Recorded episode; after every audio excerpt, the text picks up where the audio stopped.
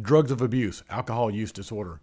According to the 2019 National Survey on Drug Use and Health, 85.6% of people ages 18 and over reported that they drank some alcohol at least at some point in their lifetime. 69.5% reported that they drank in the past year, and 54.9%, 59.1% of men in this age group, and 51.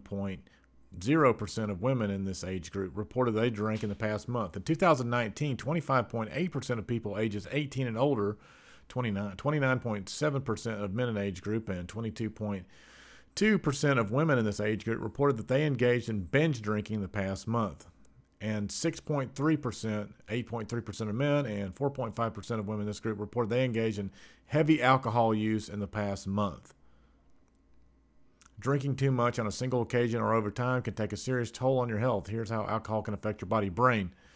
Alcohol interferes with the brain's communication pathway and can affect the way the brain look, works. This, these disruptions can t- change mood and behavior and make it harder to think clearly and move uh, coordinated. Heart. Drinking a lot of over time or too much over a single occasion can damage the heart, causing problems including cardiomyopathy, arrhythmias, stroke, high blood pressure, liver. Heavy drinking takes a whole toll on your liver and can lead to a variety of problems and liver inflammations, including uh, steatosis or fatty liver, alcoholic hepatitis, fibrosis, cirrhosis, pancreas.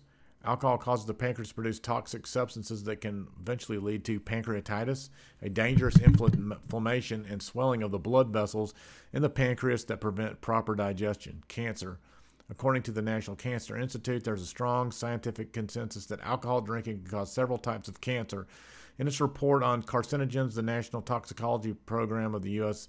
Department of Health and Human Resources lists consumption of alcoholic beverage, beverages as a known human carcinogen. The evidence indicates that the more alcohol a person drinks, particularly the more alcohol a person drinks regularly over time, the higher his or her risk of developing an alcohol associated cancer even those who have no more than one drink per day, and people who binge drink, those who consume four or more drinks uh, for women, or five or more drinks in, uh, in one, or five or more drinks for men in one sitting, have a modestly increased risk of some cancer. Based on the data in 2009, an estimated 3.5% of cancer deaths in the United States, about 19,500 deaths were alcohol related. Clear patterns have emerged between alcohol consumption and increased risks of certain types of cancer head and neck cancer, including oral, pharynx, and larynx cancers, esophageal cancer, particularly the esophageal squamous cell carcinoma.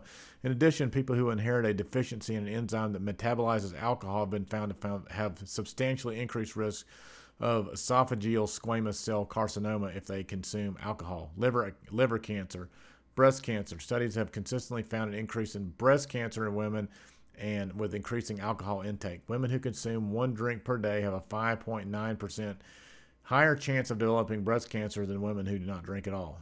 Alcohol withdrawal. Alcohol withdrawal refers to symptoms that may occur when a person who has been drinking too much alcohol on a regular basis suddenly stops drinking alcohol. Alcohol withdrawal occurs most often in adults, but it may also happen in teenagers or children. The more you drink regularly, the more you are likely to develop alcohol withdrawal symptoms when you stop drinking. Alcohol withdrawal symptoms usually occur within eight hours after the last drink, but can occur later.